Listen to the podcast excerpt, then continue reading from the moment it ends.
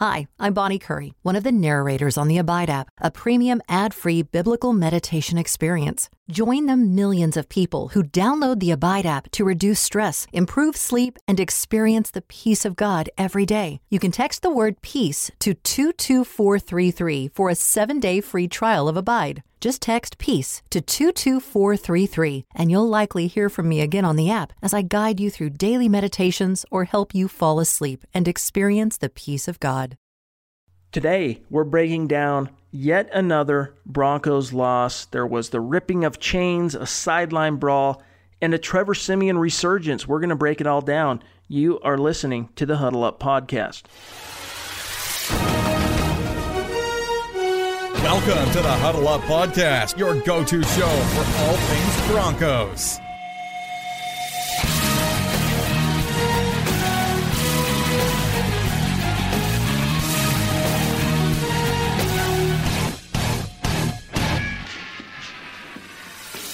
Welcome in, everybody, to the Huddle Up Podcast presented by Mile High Huddle.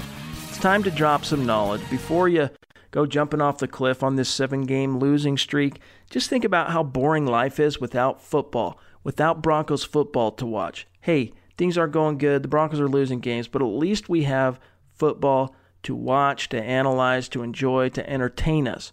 Keep some perspective out there. I'm Chad Jensen, Scout Media, CBS Sports Digital. With me, as always, my partner Will Keys, editor and writer at Mile High Huddle. Will, I have a question for you, sir. Is it possible that all of the karma credit, let's call it, the football karma that the Broncos were given by the football gods back in 2011 with the miraculous Tebow season, that bill has finally come due with some interest on it? Could that explain this 2017 debacle? Well, the way I like to think about it and the timeline for the whole thing is 2011 was actually a karma repayment for the year before, 2010, and even if you want to go back to 2009, basically the whole Josh McDaniels era. Mm-hmm. I think we were owed some karma by the football gods. So now I think we're in debt from the 2015 season, and then we started to pay it off a little bit at the end of the 2016 season, and now we're basically just forking it over, and we're really taking it on the chin. So, hopefully, if we subscribe to this ludicrous theory, we'll win a lot of like 3-point games in 2018, but we'll see. There you go. 2015 was miraculous in its own right. I mean, there were so many games that year the Broncos probably shouldn't have won, but they found a way to get it done. And therein separates the type of mindset between that team, the 2015 team, and their counterparts this year, is that when the chips were down, that team found a way to win. This time, the Broncos this year can't even find a way to put themselves in a position where they have a chance to win. This game was an exception. There was a chance there at the end. If they could get a third down stop, we're going to talk about it. But, 2015 was also replete with many miracles, including Peyton Manning coming back late in the year and into the playoffs to lead them to a third world championship. So the Broncos, hey, this season's off the rails, Will, but Broncos fans, you know what? You still have a lot to be grateful for, in that sense that it was just 2 short years ago your team brought home a world championship. That's right. It's the only thing getting me through the day at this point. Yeah, it's keeping us afloat. We're going to break down what took place on Week 12. But before we do, first, please understand this show is here to give you a deep dive on your favorite team, whether the Denver Broncos are winning, whether they're losing, getting blown out, getting shut out, etc. And we need your help. Make sure, if you haven't done it, take some time. Go to iTunes. Go to Stitcher. Leave a creative review. Make sure you rate the show. Helps us out tremendously. Also, make sure you're following us on Twitter at HuddleUpPod. Let me tell you something. This is really bizarre. We have thousands of listeners to this show each and every episode, but we have exactly 403 followers on Twitter. You guys, for those of you who are subscribing and listening to this show, but you haven't followed us on Twitter, please take care of that. Now look, there's 5 games left in the season. Who knows what's going to happen? But make sure you are subscribing to the show, because we're going to have a lot to talk about, obviously. Change is probably in the air, and you're not going to want to miss a single episode. Now, again, a lot to get to today. But first, we want to say thank you to our sponsor, Rep the Squad, and draw your attention to one of the coolest services for a Broncos fan out there. Rep the Squad is a jersey subscription club that lets you rep your favorite jersey anytime you want. With hundreds of jerseys, Rep the Squad actually lets you switch between your favorite stars and styles, whether it's away, home, alternate, whenever you like. Adult memberships are $19.95 per month, and youth are $16.95.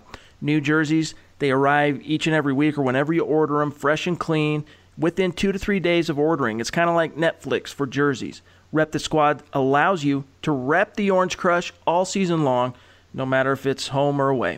Free shipping both ways. You can cancel anytime. Just remember, use promotion code HUDDLE, that's HUDDLE, to get 50% off your first month at repthesquad.com. That's promo code HUDDLE at repthesquad.com. All right, so here we are again, seventh straight loss. I learned today, Will, we're tracking this on Sunday, I learned that it has been 50 years, half a century, since your Denver Broncos lost 7 games in a row. Think about the historical scope of that achievement. I mean, ignominious as it may be, 50 years, Will, it took for the Broncos to go through the roller coaster of an NFL franchise, the ups, the downs, and now the downs being so low that they have set a new precedent 5 decades in the making. It boggles the mind. Yeah, I mean, think about all the things that have happened just since 1967. You know, man has walked on the moon for the first time since the last time the Broncos won or lost, I should say, 7 straight games. So I think the historical perspective serves only to make us feel worse about where we are in the present. Well, so listen, this thing, we're gonna feel even more worse, I think, before this thing gets any better. So let's all acquaint ourselves dilly-dilly with the misery, right? Let's just come to terms with it. Let's embrace it. Let's wrap our arms around it, and just, you know what, we're living in it now, and there's no use being in denial. And the cool thing about football, the cool thing about the Denver Broncos is, as bad as it is now, before we know it, the season's going to be over. We're going to be wishing we had football to watch and talk about and break down. We're going to be breaking down the draft. We're going to be previewing prospects, scouting, doing all that stuff. It's going to be a great offseason. Free agency especially is going to be crazy for the Broncos in 2018. So we have that to look forward to, but that's kicking the ball a little bit too far down the road for now. Let's focus on what happened, since this is the gut reaction episode, in Week 12 at the Black Hole. And let's start with Paxton Lynch, Will. Of course, finally tapped to start what was his 3rd career start in his short career. And honestly, you know, it was a little sketchy, but it looked for a time like things might actually start clicking. You know, he had a nice throw, big pickup to Andy Janovich that was called back for a holding penalty on Mr. Alan Barber. Barber had 2 holding penalties on the day. He just can't do anything right. But the offense was looking pretty good. Shaq Barrett got that strip sack, recovered the fumble in a very Von Miller-esque type of play. The Broncos were in business deep in Oakland territory. Lynch hits Devontae Booker on that nice wheel route. Great throw. Booker hauls it in. They call it a touchdown, only 2. Then reverse the call, put it on whatever it was, like the half-yard line. First down, They bring in Demata Peko to serve as the fullback, and they get stuffed. Second down, just like the announcers called it. It's pretty common in terms of percentages that on second goal or second and short, you're usually going to take that opportunity to throw and make a gash play or try and score. And that's exactly what the Broncos did. Paxton Lynch rolls left, and that's when I felt my guts beginning to sink, Will. I knew this does not bode well. He throws through some traffic, hits Virgil Green in the hands, and about simultaneously the defender also contacts the ball, pops up, and into the hands of Navarro Bowman, who's laying on his back in the end zone. And it illustrates, Will, literally how subjective, how slave the Denver Broncos are this year to Murphy's Law. If it can go wrong in any given situation, it will go wrong for this Denver Broncos team. And you could just see Paxton Lynch from there went into a shell, and he never really recovered before he got hurt. And we'll talk what happened beyond that. But first and foremost, your thoughts, Will, on Paxton Lynch's 3rd start. He made it through about 2.5 quarters before suffering what could be a pretty severe ankle injury and having to leave the game. Well, first of all, it's crazy that now in 2 straight weeks, the Broncos have been knocking on the door to take the lead 7-0, and they turn the ball over in the end zone. You know, last week it's the slant. Brock Osweiler slant that gets picked off by Drake Kirkpatrick, goes the other way, and he nearly takes it to the house, and he probably should have if he doesn't cough up the ball and recover his own fumble at the one. This time, the decision-making, I think, not great on the part of Paxton Lynch on that throw, but you know, he put the ball right in Virgil Green's breadbasket, so you know. Agreed. Not a great decision to fire it into triple coverage, I think, that close to the end zone. But at the same time, when the ball hits you right in the chest, you got to catch it no matter how fast it's coming. You know what? I would have liked to have seen him just tuck the ball and use that size to try and pick up a rushing touchdown. I mean, I saw him. You go back and watch the tape on Paxton Lynch at Memphis. He was doing stuff like that all the time. A lot of design runs in the same way that you'll see like Cam Newton do, dives, literally quarterback dives up the gut, draws, stuff like that. But in this case, Paxton Lynch rolling out, I mean, there was traffic there. He would have had to fight for it, but I think he could have punched the ball in if he would have had a little bit of moxie. And again, ill-advised maybe I agree with you, to try and fit it in there.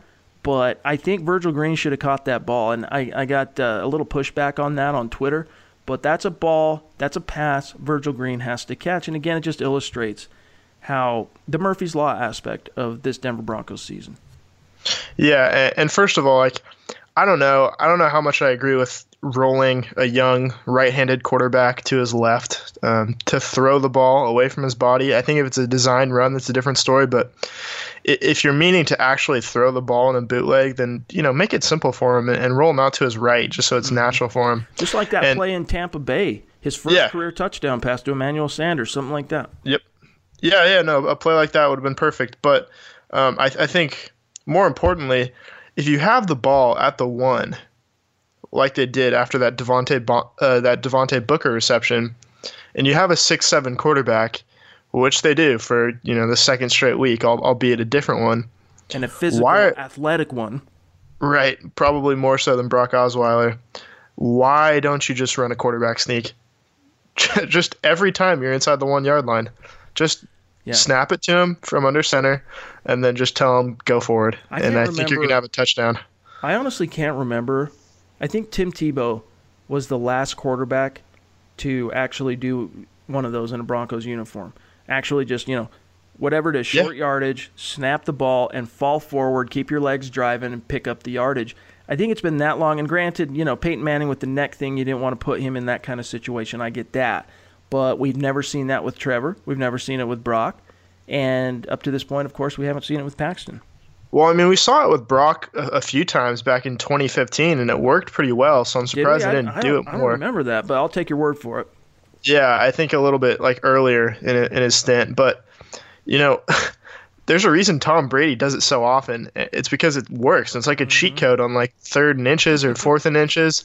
It's basically, there's – really, other than just like knowing that it's coming and pushing the center back and the guards as well, there's really no defending against it. And given that, Paxton Lynch and Brock Osweiler are both 6'7", it makes it all the more easy to just put your arms up and you're in the end zone for a touchdown. You barely have to move your feet if you're those guys. So I don't know. It just seems like they're trying to outsmart themselves, and I think that's kind of been one of the themes of the 2017 season from a coaching perspective. And then it's another case of events snowballing, right? Where something goes wrong in the end zone, a touchdown gets taken off the board, interception, sudden change. And we've seen this with the Denver Broncos through these 7 losses, and each and every one.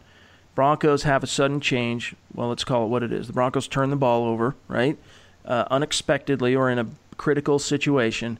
The Broncos defense suddenly put back out on the field, and they just aren't the same unit. The Broncos, after that interception, relinquished touchdown scoring drives on Oakland's next 2 possessions. And before you knew it, Oakland was up 14-0. And if this season has taught us anything else beyond the whole Murphy's Law thing, that is that if the margin gets to 2 scores with this team, that's all she wrote. And it's just bizarre to me. I mean, we'll talk more about the Talib thing here in a little bit, but I don't want to go into that quite yet. But this team took the field with a I mean, you could feel the intensity. This Broncos team was ready to rock and roll in Oakland, but all it took, Will, was that one thing going wrong and the snowball's going downhill and there's no stopping it. Why do you think that is? Why can't this team recover from adversity like that, especially early in games? That's a great question. I mean, maybe it's a lack of veteran leadership. You know, they don't have guys like DeMarcus Ware, and I hate to be the guy that brings it up, but, you know, TJ Ward, who can kind of calm guys down after a quick score and, you know, right the ship pretty early. They don't really have it on offense anymore, obviously with no Peyton Manning. I don't think Von Miller or C.J. Anderson or DT or Emmanuel Sanders are those guys. So, you know, maybe it's that. Or maybe it's, you know, leadership from the head coaching spot, because Gary Kubiak, who's a pretty even-handed guy, but that works to your advantage when you're down 7-0. And his players always fought hard for Gary Kubiak. I mean, absolutely. Even when the scheme was going sideways and there was a dearth of talent, you know, obviously at certain position groups, the Denver Broncos in his two seasons as head coach always fought to the bitter frickin' end for Gary Kubiak. Yeah, no, Gary Kubiak's a classic example of speaking softly but carrying a big stick, because he's, you know, he's got the, what is it, like 4 Super Bowl rings, one with the 49ers and then all 3 with the Broncos. That's right, yep. Plus, you know, playing in the league, all the coaching experience, basically been at every level of the organization. And he's just a really agreeable guy, and we just haven't seen that, I don't think, out of Vance Joseph yet at this point, and that's something that we'll get into later, obviously, with you know, news that's coming down the wire potentially. Yep. Allegedly, I'll slap the allegedly tag on all of that, but it's hard when there's not really any sure leadership at the top of the ladder. And there's a sense of panic maybe, or just chaos or disorganization even after you're down 7-0 and things aren't going according to plan. You know, if the guy at the top of the food chain is panicking, then you better believe that the guys at the bottom are going to be too. So yeah, definitely. That's kind of where we are right now, unfortunately. Yeah, absolutely. I mean, it's one of those things with Vance Joseph, and you know, you can chalk it up to his inexperience as a head coach, his inexperience even as a coordinator, only 1 year as a defensive coordinator in the NFL last year. His inexperience in that sense, whatever it is, the message he is trying to preach to his team, they're not fighting for their head coach. Maybe they don't like Vance Joseph. I don't know. Whatever it is, he is not resonating in the locker room. And eventually there's going to have to be a reckoning for that. And again, we'll talk more about that here in a little bit. But before we move on, let's talk about Lynch gets hurt, you know, pulls up lame, rolling right, and it was a non-contact injury. Bummer for him. He was on the sideline balling. People were teammates, Demaryius Thomas, Emmanuel Sanders, consoling him. Unfortunate for him. My heart went out to him a little bit, just a little bit, not too much, but a little bit. I mean, he just hasn't had – the stars just frankly have not aligned for this poor SOB in the NFL. But nonetheless – Trevor Siemian warms up, takes the field. It's a quick 3-and-out. He goes 0-3, and you were on the Twitter account at Mile High Huddle. It's like, well, here we go. The offense basically just continues down the trajectory that it had been with Lynch. Yeah, they didn't skip a beat, but then on the next 2 possessions, the offense completely just opens up. Siemian drives them down, 2 consecutive touchdown scoring drives, and this margin gets narrowed to a single score, and we're going to talk about what happened in that final possession a little bit later, the final Oakland possession, and how the game basically, the dagger, if you will. But Siemian looked good, and you know, it was one of those things where, let's face it, the Oakland Raiders defense, one of the worst in the NFL. I mean, that's why it made it so hard to swallow that the Broncos weren't able to pick up, you know, some yards with Lynch under center and move the football on the ground. And you know, the Raiders hadn't had a single interception all year, and of course, if there's going to be a team that's going to help them break that streak, it's going to be the Denver Broncos, and that's exactly what happened. But Siemian was able to expose and capitalize and exploit some of those weaknesses, especially in the Oakland secondary, and it really was impressive. I mean, it's nothing that's going to change the paradigm, don't get me wrong. It's not like, oh, no, this changes everything in terms of the future and the ramifications post-2017. Right. But you got to hand it to the kid. Trevor Siemian came in. You know, Paxton Lynch got all the first-team reps all week long. It was all about structuring a game plan for Paxton Lynch, putting him in the best position to succeed. And Trevor Siemian came in there, a little bit of a rocky start, but then, man, he put that thing into, you know, from first to fourth gear, whatever you want to say, in no time flat, and you got to tip your hat to the kid. Yeah, I mean, you always talk about trying to insert a backup quarterback to get a spark, and I think putting Trevor Siemian back in, and not by choice, obviously, Paxton Lynch was hurt, but that was kind of the spark that you've been talking about all along. And who knows how long it lasts, and obviously we don't know anything about the future from week to week as far as who's starting at quarterback, but he looked like a professional quarterback. Maybe the play calling was, I don't know, it opened up a little bit more, down 3 scores, as it should. A lot more spread, a lot more shotgun, but conversely, the Raiders were playing a lot more of a prevent type of cloud defense. Right. But he was throwing the ball with really good touch, and he was making good decisions, I think, for the most part. Had a couple of dropped interceptions, I think, or just bad decisions. But that's going to happen, and that comes with a little rust. I can't even remember the last time he played. It had to be like a month ago at this point.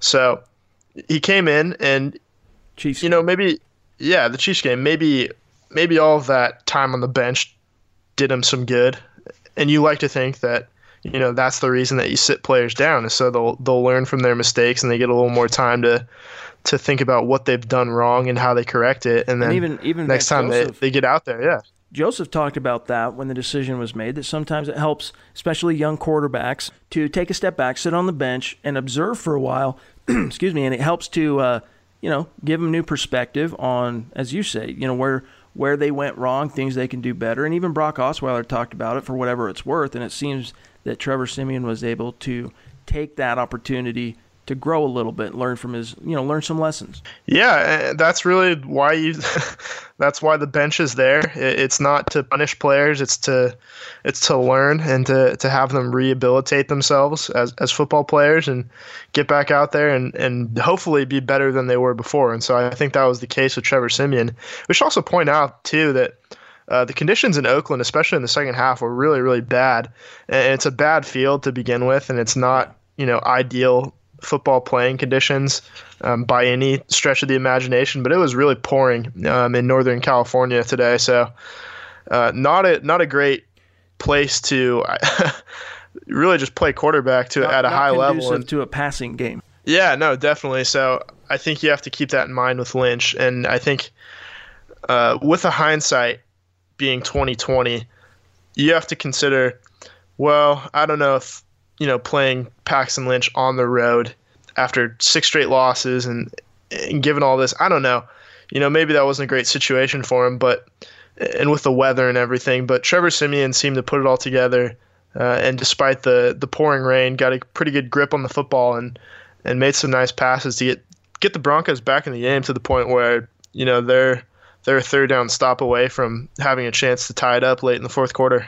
Well, I think the issue with Lynch is, speaking for myself, I never thought at this point that inserting Paxton Lynch was the type of thing. It was different than with Brock Osweiler. At that point, I was like, you know what? You need to make a change for the sake of making a change. Try and find a spark some way, somehow. This was different. This was about, look, that the last loss, this previous loss to Cincinnati, that's when the season really – that's when you knew. I mean, mathematically, Denver's chances of making the playoffs were reduced to like 2%. So at that point, it had to be about evaluation, has to be about, sure, you're going to go into each game trying to win the dang thing, but you need to know what you have in this first-round pick who's languished on the sideline.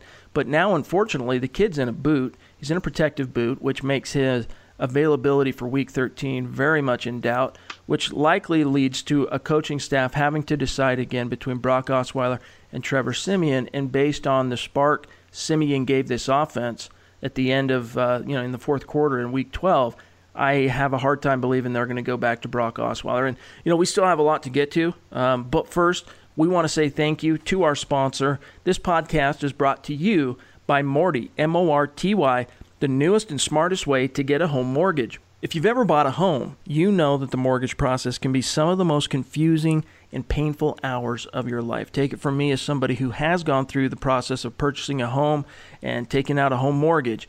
It can be consuming, confusing, it can be painful. But Morty makes it easy, they make it fast. Not only does Morty simplify the process, but they help you find the smartest mortgage that's right for you. Just input your information into Morty's secure website, and in less time than it takes to hear this ad, you can shop qualified rates from different lenders.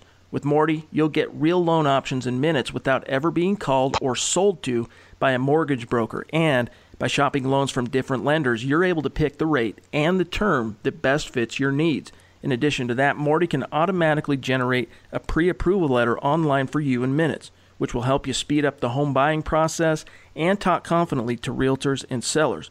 Morty wants to save you money. At Morty, there's no commission salespeople, so their experts exist solely to get you the best deal possible. If you ever get stuck or have questions, someone from Morty's team is always ready to assist you over real-time chat or on the phone. So whether you're a first-time home buyer, whether you're looking to refinance or buying an investment property, head over to trymorty.com/huddle to get started today. That's TRYMORTY, trymorty.com/huddle. Morty Inc. is a licensed mortgage broker, equal housing lender, NMIS ConsumerAccess.org, number 1429243. All right, well, let's talk about the Aqib Talib, Michael Crabtree chain incident part two. Of course, Chris Harris Jr. Now, we've seen this many times. Aqib Talib, you know, this is the one thing that I'll tip my hat to him. He will back up. I mean, he has every guy on his squad back, hands down. If you do something wrong, you do something that's off the beaten path, that's wrong, you're crossing the line on one of Talib's teammates, he will take exception to that in some form. Now, one thing I've learned is that, especially if it involves Chris Harris Jr., his partner in the no-fly zone, they've been to a couple Pro Bowls together, a couple All-Pro teams, and they played in college together. He's like a little brother to Aqib Talib. If the onus is on Chris Harris Jr. in that sense, Aqib Talib is going to retaliate, and we saw that happen, unfortunately, in Oakland in the first quarter, where if you go back and watch the tape, what happens is you see Michael Crabtree on the previous play kind of get a cheap shot in on Chris Harris Jr. on a running play where Harris wasn't really around the point of attack. Harris goes down, very animated, gesticulating all the way to the sideline as the trainers are helping him off. As I was watching the game, I said to my mom, we're watching this together actually on television. I turned to her and I said, when I watch Aqib Talib at the top of the screen, he's going to retaliate. And sure enough, that's exactly what happened. All of a sudden, I felt like Nostradamus in that sense. But anyway, what happens? Well, they get locked up at the top of the route, and they're, you know, kind of locked up going at it. And then Talib reaches in and yanks that gold chain again. Boom, and down to the ground. Crabtree takes him to the ground. Sideline brawl ensues. It was absolutely ridiculous. Long story short, Aqib Talib and Michael Crabtree ejected from the game. And then Gabe Jackson, their starting right guard, who plays at pretty much a Pro Bowl level, one of the better guards in the NFL, happens to get caught in a little bit of some crossfire, kind of runs in.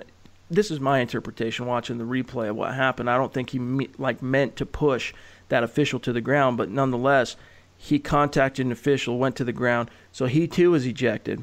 So you got three of the best players on both teams ejected from the game. And unfortunately, it cost for the Broncos. Talib's absence really contributed, significantly, to this team's loss, because Brendan Langley came in and immediately Derek Carr, being a savvy, talented veteran, immediately starts to target the rookie. I mean, that's what they do. You look for the hole in the boat, and Langley was it. He was exploited several times, especially in the red zone. He had that big pass interference call to put the ball on the one, and he just, this is what's going to happen. They released Lorenzo Doss earlier in the week for being late to Thanksgiving, a meeting on Thanksgiving Day, which, by the way, for those who didn't know, that was like the 12th time this season he'd been late to either a meeting or a practice. So the Broncos had enough, sent a message, but nonetheless, that left Brendan Langley as cornerback number 4. He gets inserted, and that's all she wrote. I mean, if you look at that final possession, where the Broncos just needed one stop, and they could get a red-hot Trevor Siemian the ball back with an opportunity just under 2 minutes to, no timeouts granted, but an opportunity to drive the offense down and try and tie the game up. But on third and long, They call a cover zero, playing man coverage. There's no safety help over the top. And what does Carr do? He just finds the guy that is lined up against Langley, drops it over the bucket, first down, game over. So you have to, I mean, I want to talk about Vance Joseph's thoughts on the issue here in a second. But before we do, Will, I mean, it's funny to see that Aqib Talib basically posterized Crabtree once again. You know, it's going to be another meme that's going to exist for infinity. But is that really worth your team losing the game? Is it really worth it? My answer is no. What were your thoughts on Aqib Talib getting that chain, getting ejected again? I mean, I would probably agree with you if the Broncos were 7-3 and not 3-7 at this point. So it's hard to just get, I don't know. I don't think anybody's like super emotionally invested at this point, knowing that the season's over, you know, just winning and losing from week to week. Isn't that part of the problem though? I mean, isn't contributing to that inferno now? I mean, it's a different. You obviously want the team to be winning or to be thinking about winning and trying to win every game. But at this point, you know, I think from an outside perspective, people aren't really as concerned with, you know, the wins and losses as they are the process and how things are going. Because after you lose 6 games in a row, you just want to see improvement. And, you know, improvement in this case would have been a win, but they didn't get it done. And for Talib, I don't know. I mean, you like to see a guy defending his partner in crime in Chris Harris Jr.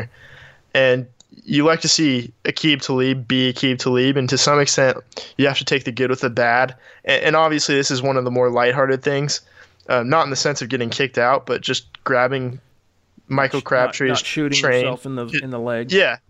Yeah, you know, not poking anybody's eye out or anything, or not, you know, you and your brother getting arrested in Dallas or anything, but just kind of grabbing Crabtree's chain again and repeating exactly what happened last year. Yeah. To some extent, like, you have to find the humor in that. Oh yeah, and it's all in good fun. It's definitely fun. I mean, it'll be a meme from now until eternity. Oh yeah, no, it's, you know, now when people, I love it too, because when you think of Michael Crabtree, what's the first thing you think about? It's not like you don't think about like his days at Texas Tech anymore, or like the fade route in the Super Bowl that he almost caught to win the whole game. Mm-hmm. No, it's Aqib Talib just thoroughly emasculating him on national television twice. And, twice, and just grabbing the chain from right around his neck. So that's, you know, that's a good memory to hold on to. And I think in times like these, we have to latch onto the good and, you know, kind of toss the bad aside. And in this case, you know, we have to be happy that Aqib Talib stood up for his teammate, because, I mean, wouldn't you have been a little discouraged to just see, you know, apathy on the part of Aqib Talib? My thing would be do it between the whistles. Now, if it wasn't... yeah, I guess. I don't know. I think Crabtree kind of instigated it, too. We don't know what was said, either. Well, sure, but what I'm saying is do it within the rules and realm of the game, because if this was a situation where, you know, it didn't lead directly to a loss. I mean, you can go back. Now, once we get the All-22, the coach's film, we can go back and watch exactly Brendan Langley's snaps and how he was picked apart. It'll tell and reveal even more of this story. But without Aqib Talib on the field, contributed to 2, I'm just thinking in my memory, I'm not going over notes, 2 of Oakland's 3 touchdowns, and then that big conversion to put the dagger in. I mean, that was literally it. Aqib Talib, now who knows? If he's in the game, maybe they still manage to convert on that big third down especially. Who knows? But my gut tells me the ball goes elsewhere on that play if Aqib Talib is on the field. So if it hadn't led directly to a loss, okay, maybe I'd feel a little bit different. I don't know. I mean, it's certainly funny. I agree with you. I mean, we were all laughing about it on Twitter as I was typing up a piece to show viewers who couldn't watch the game, you know, the actual video of what happened. I was laughing about it. I mean, it was funny, but at the same time, you have to think about individuals doing selfish things that cost the team. And in fact, that kind of leads us to what Vance Joseph had to say after the game, very dejected. I mean, this is a guy who is at the lowest of the low. If I feel for anybody right now, I feel for Vance Joseph. Here's what he had to say, his thoughts real quick on Talib getting ejected from the game. I don't like it. You know, and it's unacceptable. You know, we can't lose our best players because of a personal battle. That's a personal battle. You know, this is This is about the Broncos. So it's unacceptable. We can't have it. It's non-negotiable. You know, and obviously losing one of our best players and playing a young guy, it hurt us tonight. You know, so we can't have it. You know, we talk about those things all the time, and we can't have them. Unacceptable. Well, we'll see. I didn't see the whole play. You know, right now I'm dealing with the result of what happened. You know, and you know both teams lost two of their best players. It's nonsense. It's silly. You know, so I don't know what exactly happened, but I know it can't happen, you know, to our football team especially. All right, Will, so that's how Vance Joseph feels. In a nutshell, that's how I feel. And with the Broncos team now coming off their 7th loss, what do you say to, if you're a teammate of Aqib Talib, what do you say? Do you say thank you for having, you know, one of our guys, one of our brothers' backs, or do you call him out maybe for being selfish and doing something at an individual level that hurt the team on a macro level? Maybe so, and I like that Vance Joseph took that position that it was a selfish thing, because as the leader, obviously you can't condone that, and you do understand that Aqib Talib is Aqib Talib, and he's not a button-down guy, and he's going to wear his emotions on his sleeve, and that's kind of part of what makes him great.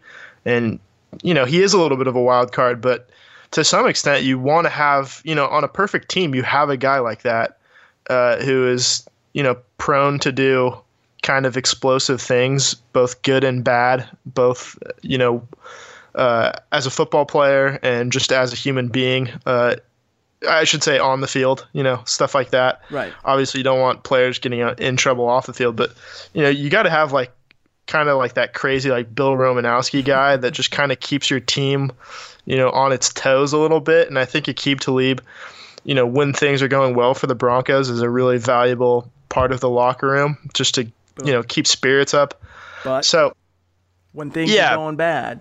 Right, yeah. It seems a little tone deaf to kind of do that in the middle of a 7-game losing streak a little bit. Right.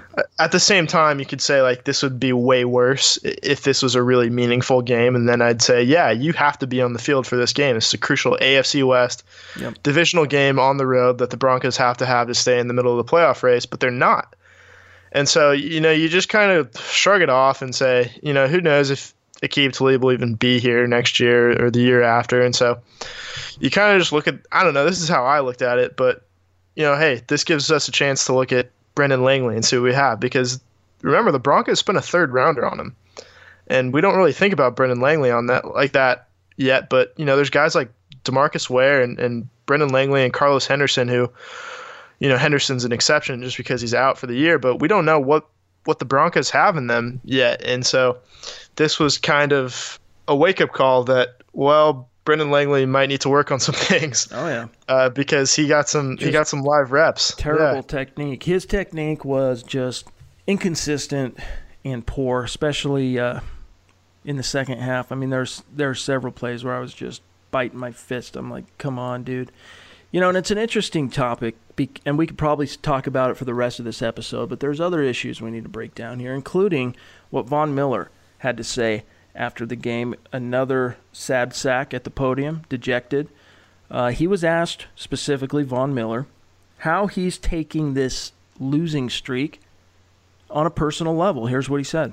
Yeah, I mean, I can't really sit up here and say I'm not, you know, frustrated. You know, year 7 for me, I think it's... You know, I deal. It's not. It is the losses. It's just where I am in my career right now. I feel like, you know, this is the best shape that I've been in. I feel like, you know, this is the smartest that I've been. I feel like, you know, I'm on top of my game in all areas, and I just want an opportunity to go out there and prove that. And that's the frustrating part. You know, that's the frustrating part. Me being in my prime and me being on top of my game like I've never been before, and, you know, not being able to, you know, put it out there for, you know, everybody to see. You know, so wasting a prime year on, you know, whatever we got. Yeah, that's the frustration. But, you know, at the end of the day, you know, we still got another opportunity to go out there and be great. And I've said, you know, weeks before, that's all I really need is an opportunity to go out there with my guys and my teammates and just play. You know, it's been stranger stuff happen. I just want to get out there and show the type of player I truly am. All right, Will, so it might be that, in a sense, the Broncos are wasting a year of Von Miller's prime. But what I would say to Von Miller is play harder. Von, you want your team to win? Play harder. You're having a hard time swallowing a losing season in the midst of your prime. Play harder. That half sack was great. You had a couple of big time plays on some rushing downs. But, dude, play harder. Don't cry about it in the media. I know you were asked the question directly, but to me, it rubbed me wrong, Will, for this guy to stand up at the podium in the midst of a team just completely defeated and beaten in the midst of a historic losing streak and to say they're wasting a year of my prime. For me, especially his caliber and profile with the team, I mean, answer that question in a different way and don't make it sound, I don't know, so selfish. I'll be honest, I was a little bit disappointed in his response there. Yeah, I mean, you think about it, and this is the first losing season that Von Miller's ever had to go through in the NFL, assuming, of course, that they lose one more game and don't finish 8-8 miraculously, but right. I don't think there's any illusions about that happening. We're not holding our breath. Yeah, and you think about it, like he's either gone 9-7 or made the playoffs every year in his career, so it's a little different for him. But you have to realize, like, you're a guy with a Super Bowl MVP and a Defensive Rookie of the Year award, multiple Pro Bowls. Yeah, you basically you're a lock for the Pro Bowl every year. $20 million a year. Yeah, you're making an obscene amount of money to play outside linebacker in the NFL, and there's guys like Joe Thomas who have had like one winning season in their career, and he hasn't even made the playoffs ever. He's literally never. Yeah, he's never. He's never participated in a playoff football game ever. since I'm sure the last bowl game he played at Wisconsin. So when you think about it that way, you know, Von Miller's had it pretty good. And obviously, if you have guys like him, you want to be winning every season. That's just not how, you know, life and sports work. Like, you're just going to have bad years, both in, you know, football or basketball or baseball. Like, there's, you know, Kobe Bryant and the Lakers were really just terrible for about 3 years in the middle of his prime. And, you know, obviously that's not a perfectly comparable situation, but there's just going to be down times when you're an athlete, and Von Miller hasn't experienced that yet. And I think it's new to him. It is. And, you know, in that sense, he's going through some uncharted territory. He's getting fielded questions that are in a vein that he's never had to deal with before. And I get that, but I just think he needs to be a little bit more controlled and measured in his response to questions like that, especially when the disappointment is so fresh and on the front of the mind. Now, let's go to another topic that is buzzing here on Sunday night as we track this gut reaction episode that has to do with Vance Joseph. In fact, when I was typing up the recap article at milehighhuddle.com, I said, who knows, after 7th straight loss, you know, whose head is going to be next to roll? We've heard some rumblings that Vance Joseph could be on the chopping block, and it might be soon. He might not survive. Our very own Eric Trickle, who has a penchant for being right on these things. He's got some good sources, and I can vouch for that. They're not always right, as sources aren't always. Things don't always come to fruition, but I will give Eric this, that more often than not, what he is told does tend to come true. So in this case, here's what I want to discuss, Will, is not whether or not this is true, but rather should the Broncos do something like this? So you've got 11 games in the books. You got 5 left to go. It doesn't seem as if change or progress is on the horizon.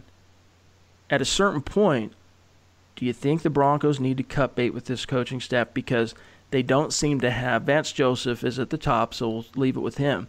He doesn't seem to have any kind of control on what's happening on the field, and the losses continue to pile up again at a historic level. Do the Broncos need to make a change, or is this just one of those things, Will, where they need to swallow it? They need to maybe ask some more difficult questions at a more, you know, front office level, and obviously coaching has a little bit more of an immediate impact on what's happening on game day. I mean, there's a lot of blame to go around. That's what I'm trying to say. And should we look at it through that vein, or do we look at it in the sense that, look, regardless of all of the factors blame-wise that led to this point, arguably, this is my own opinion, arguably the most immediate influence on this situation, unfortunate situation that is presenting itself right now, is Vance Joseph. Vance Joseph right now, again, doesn't seem to have any kind of control on what's happening, and there's no positive anything on the horizon. In fact, it would not surprise me were the Broncos to lose every remaining game.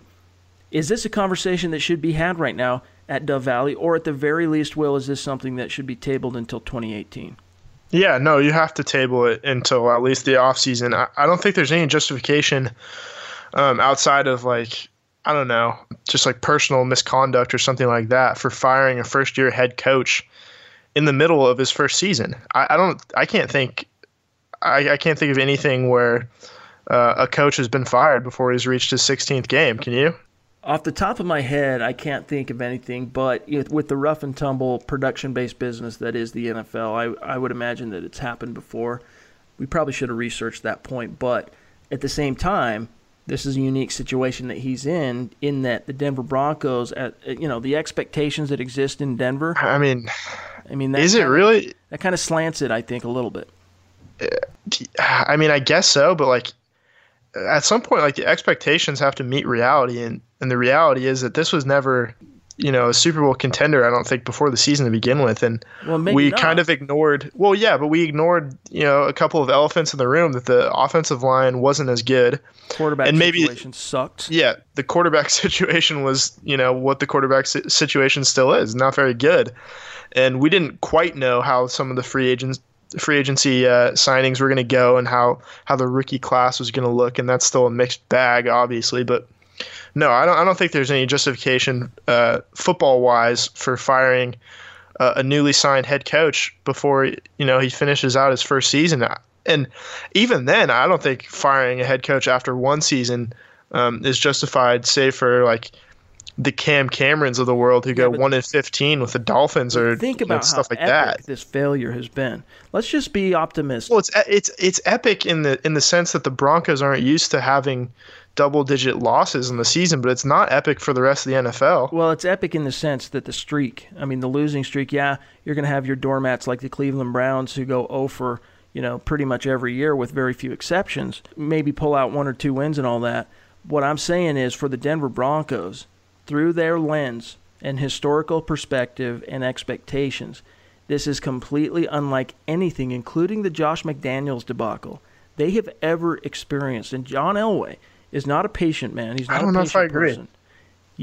You would say that Josh McDaniels' era, let's say just 2010, you would say 2010 matches or is worse than what we're going through right now? Yeah, no, I think so. And a lot of that has to do with McDaniels. I'll always think that McDaniels was basically the worst plague that will ever be visited upon the Denver Broncos football franchise, just because he came in and his first order of business was to swiftly trade quarterback Jay Cutler, who I think was a fan favorite, certainly my favorite player in the NFL at the time. Yeah, coming off a Pro Bowl year. There really hadn't been a franchise quarterback in that city since John Elway, and he was the heir apparent. And he really looked like he was going to be the guy. And, all of that, not all of his, time in Chicago and now Miami notwithstanding, that's a terrible way to ingratiate yourself with a city and a franchise. And Vance Joseph, he did and said all the right things. And now it's just not working on the field in the last 7 weeks. And I don't think you can fire a guy for that. And I think it sends a bad message to future candidates to say, that I won't debate. That I will not debate. I mean, because who's going to, coaching candidates have to wonder if Denver's the place their careers go to die as a head coach. I mean, John Elway runs the risk of creating that perception if he fires Vance Joseph anytime between now and 2019. Right. Well, and if they lose every game to finish out the season and then they fire him, I think that's a lot more acceptable. Granted, that it's not the norm in the NFL to fire a head coach barring abject disaster like 1-15 or 0-16 after one season. Let me just throw this at you real quick. Yeah. Josh McDaniels, I'm looking at it myself because I don't have this from memory. I just pulled it up while you were talking there, but Josh McDaniels was fired after losing 5 straight games in 2010. Of course, also coming off 2009, in which they started 6-0, but went on to just, I think they finished 8-8, if I recall right. Then go into 2010, from week 11 through week 15, they lost 5 straight games, and he was fired. So to your point, though, there was a little bit more scope to the decision to fire him in that he had made so many big changes at an organizational level, getting ready, a budding franchise quarterback, and nobody liked him. I mean, everybody hated Josh McDaniels, at the player level and his fellow coaches, his staff. I mean, he was persona non grata, and so it made sense, especially in that sense, to finally just cut bait and reevaluate. John Elway comes in, saves the day, and here we are. What I would say is different this time is that the Broncos have now lost 7 games in a row, dating back 50 years, which is the worst ever. And the problem, Will, is that there's no empirical evidence, any kind of something you can point to that would give, if you're a front office and you're making decisions on how do we improve, what can we do? I mean, there's nothing there right now to point you in any way hopeful that Vance Joseph has the wherewithal to turn the ship around. Certainly not this year. And if it's this bad this year, what makes you think it's going to be any different next year? Well, let me kind of contrast it by saying, and then I'll throw this in as well, is I think there's more reason to fire Josh McDaniels in the 2010 season just because of that cheating scandal back. Right, that's true, yeah. Back in that year, people kind of gloss over. That was a really embarrassing thing for the franchise and for Pat Bowlen especially. But think about, so the 49ers are 1-10 now, I believe. They're 1-10. The Broncos are 3-7. They're both really storied franchises, kind of two of the NFL's. 3-8, sorry. But yeah, the 49ers and the Broncos are two of the NFL's more model franchises, I would say. And obviously varied recent success. The Broncos have won more recently, and then the 49ers had, I think, like 3 kind of down years recently. But what's the difference between the optimism surrounding Kyle Shanahan and now all the pessimism surrounding Vance Joseph? And obviously there's a difference in the two rosters, but Vance Joseph has 2 more wins than Kyle Shanahan, and there's no talk about Kyle Shanahan losing his job. What do you think the reason for that is? I think if you really boil it down, it's expectations. And if there's anything, and I've written about this many times over the last 7 weeks, that the Broncos fooled themselves into thinking along the way, the last 2 years basically, that they were one middle-of-the-road quarterback away from repeating the same history of 2015. And that has doomed them at so many levels. So back to your question, yes, as an organization, they fooled themselves into thinking that they were on the cutting edge of contention, that they were in 2017 with the talent they still had on defense, the changes they made on the offensive line, and Trevor Siemian going into his second year as a starter, that they were going to be in a position to contend in the AFC West and in the conference, and they were just flat out wrong. But those expectations... The problem is, with John Elway being who he is, I don't see it changing. I don't see him suddenly going, every dog has its day. It's our turn to suck for a while. Let's rebuild this thing. No. In his mind, he doesn't have the patience, I don't think. He talks about win now and from now on, but I don't think in that sense he has the patience to endure the growing pains that it takes at times to weather the downside of this thing. Is it the right decision? I don't know. I don't know. I'm just saying that right now, Vance Joseph, if I'm the one making the decision, this is me. If I'm the one in the front office calling the shots, I'm not making any change as a head coach until the season's over. And then I'll go back and reevaluate the whole thing. And if I feel like it's best that we move on and find a new head coach, I'll do it. But I will at least agree with you on that, Will, that I don't think now is the time for Joseph's head to roll. Yeah, no, it would be pretty much, until we find out otherwise, it'd be basically unprecedented to fire a coach before he finishes up his first season. And we should note that Bobby Petrino didn't finish his first season in 2007, but he left kind of near the end of that season, on his own accord to go coach Louisville. So that's kind of a different situation. But, I don't think it sets a good example, I think, for future candidates. If you are definitely like looking out to pick up a more established guy who's maybe been in some situations in the NFL as a head coach before and kind of knows the ropes, to say, well, I'm coaching for my job every week. And it's kind of like, it's kind of the joke that people have on Twitter about Brad Stevens, about how Indiana wants to get him. And so they say that Brad Stevens, even though he's coaching the best team in the East in the NBA, that he's coaching for his job every week. But right. That's kind of what it is to be a Broncos head coach since 2014 with John Fox. Yeah. To say that like nothing's good enough unless you're coming home with a Lombardi, and well, even then, you know, you could be on the way out a season later. But let us not forget, John Elway did not want a coaching change in 2017. He did not want Gary Kubiak to quit. In fact, he tried multiple times to convince his old friend and roommate and teammate to stick around and let's just make some changes. Let's tweak this thing so that you're not as under pressure as you are, and let's keep you around. But Koob just wasn't. He was done. He was done at that level. So yeah. It's not like John Elway wanted this. But so if we're going to compare, we got to compare John Fox, the parting of ways after four consecutive winning seasons or whatever it was. Yeah, four. Well, not winning seasons, but four playoff seasons. So John Fox and then now this situation. But again, where I'll say that this has a totally different complexion, well, is just simply with how bad the season has been. I mean, it's not like they're just failing to, you know, perform and they're losing out in just a couple plays here and there. I mean, we're talking about not only a 7-game losing streak, but blowouts, shutouts, embarrassments at home. It's just like, I mean, the comedy of errors has been so extreme that I could understand why a guy like John Elway and a president like Joe Ellis could feel compelled to consider making a change. It's just because of how bad it's really been, you know, the scale of it. Yeah, I think that's a fair thing to consider, but only until the season's over. So, and then if they decide to pull the trigger on it, then you know, I think that's their call, and hopefully it works out. But I think it's obviously wrong to do it, you know, 11 games in. But we'll see what they do. Absolutely.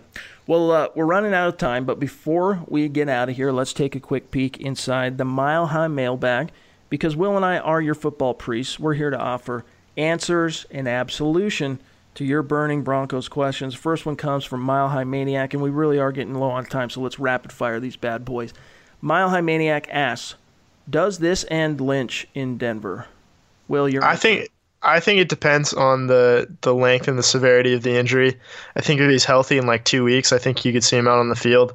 But if he's done for the year, I think they could just move on in the offseason and draft a guy, and you never see him again. I agree. I honestly, whether it's severe or not, I don't think you might see him play if it's not too severe again. I doubt it. I think at this point the Broncos are – I mean, they're pretty fed up with Lynch. And I've heard some other things behind closed doors about how they feel about his prep habits and his work ethic and things like that. They're not too high on their first-round pick. And there was a report, of course, Monday before the game kicked from, I believe it was Mike Kliss, that he said the Broncos are looking to find a for-sure guy, a no-question starting quarterback in 2018. Now, to me, that means a veteran. They're going to go out on the free agent or the trade market and bring in a guy that is not only an unquestioned starter, no competitions in training camp, etc., but a guy who immediately can step in and raise all ships in the sense that Drew Brees could do, or just spitballing here, Phillip Rivers, possibly an Eli Manning, you know, someone that's Kirk Cousins possibly, although I'm not too sold on him to be honest with you, but someone in that sense that's just a big splash. That's what Mike Kliss is reporting. If there's anyone, I mean, he's the closest guy to the team and anybody in the market. So there's that to keep in mind. Does this end the Lynch era in Denver? Not quite, but I'd be surprised if we honestly see him again, especially with how well Siemian played at the end of the fourth quarter. And lastly, we have a question here from @Zeb211. His question, he says, first of all, he says, "We must get rid of Trevor before our next QB, right? Draft a guy and actually give him the job and learn on the fly. This start and stop garbage does nobody any favors." So what he's saying is, before we bring in that next big guy, whether it's free agent in 2018 or drafting a guy in 2018, Simeon's got to be shown the door. Do you agree with that? I don't think there's any reason for that. I think he proved today, especially, that he can be a really high-end backup in this league, and that's a really valuable commodity with the way injuries have been trending in the NFL, and especially this year. I think you have to have a backup that knows the system first of all, and Trevor Siemian's always going to be that guy. I think no matter where he is, he's going to have a good grasp on the playbook, right. And he can come in a pinch, and he's down 21-0 and almost brings you back. So I think he basically has everything you want in a backup quarterback, and then maybe if you put him in the right situation where everything's going on well around him and he has a running game and a defense, then he's obviously a low-end starter, but that's not the case in Denver anymore. But yeah, depending on the contract situation, he's a guy you want to keep around. I don't know why you'd show him, and I don't know why you have to show him the door. The only reason you'd get rid of him is if you were going to stick with Paxton Lynch. That'd be my thing. If you were going to somehow stick with Lynch, then you probably just get rid of Trevor and get all that emotional baggage and history out the door. But if Trevor sticks around and they go out and make a splash in free agency or draft a high-round quarterback, it has to be, if Trevor sticks, it has to be, look, Trevor, you're the backup, period. We're not doing another open competition. If it's a first-round pick, look, here's what we're doing. We learn from our mistakes. We're investing fully and building around this young quarterback starting now. We're not going to have any of these contrived competitions. We're going straight with him. And as long as that precedent has been established and that understanding exists, absolutely you want Trevor Siemian because, again, as Will said, we saw today the value of having a capable backup in the NFL. And I think that's what Trevor Siemian, at the very least, has established himself as at this point in his career. And you know what? A guy like him can make a lot of hay in this league doing such things. Look at the money Matt Castle made. Look at the money Chase Daniel has made. So kudos to him. He's probably got a job in the NFL for 10 years. So we'll see. I wouldn't expect just out of the gates Trevor Siemian's going to be gone in 2018. But we're about out of time. But before we get out of here, we would be remiss if we didn't tell you about our sponsor, Audible. Get a free audiobook download, you guys, and a 30-day free trial at audibletrial.com/huddleup. You get 180,000 different titles to choose from, whether you're on iPhone or Android or even Kindle or a basic MP3 player. You can listen to it while you're driving. You can listen while you're working out or doing yard work, cooking, whatever it might be. We don't always have the time to sit down and turn the pages on the books we want to read, but Audible gives us the opportunity to do so while we're multitasking. We get those books under our belt, and we're better off for it. So go to audibletrial.com/huddleup. Also, a phenomenal way to support the show. You want us to keep bringing you these episodes several times per week? We ask you humbly, patronize our sponsors. But that's all the time we have for today. You can find Will in the Twitterverse at WillKey6, myself at Chad and Jensen. Will, did you have a good Thanksgiving, my friend? Very good. How about yourself? I cannot complain. It was a good holiday week, and I'm ready to get back to work. But tweet us your questions, everybody. We're always going to try to address your concerns on the show as often as we can. Look for Nick and Carl's preview of next week's game by Thursday. They're also going to continue to do their draft episodes, scouting the draft. They're focusing right now especially on quarterbacks. No surprise why, with Eric Trickle contributing quite a bit. So make sure you're subscribing, you guys. For Will, I'm Chad. We'll talk to you soon. Mile High Huddle.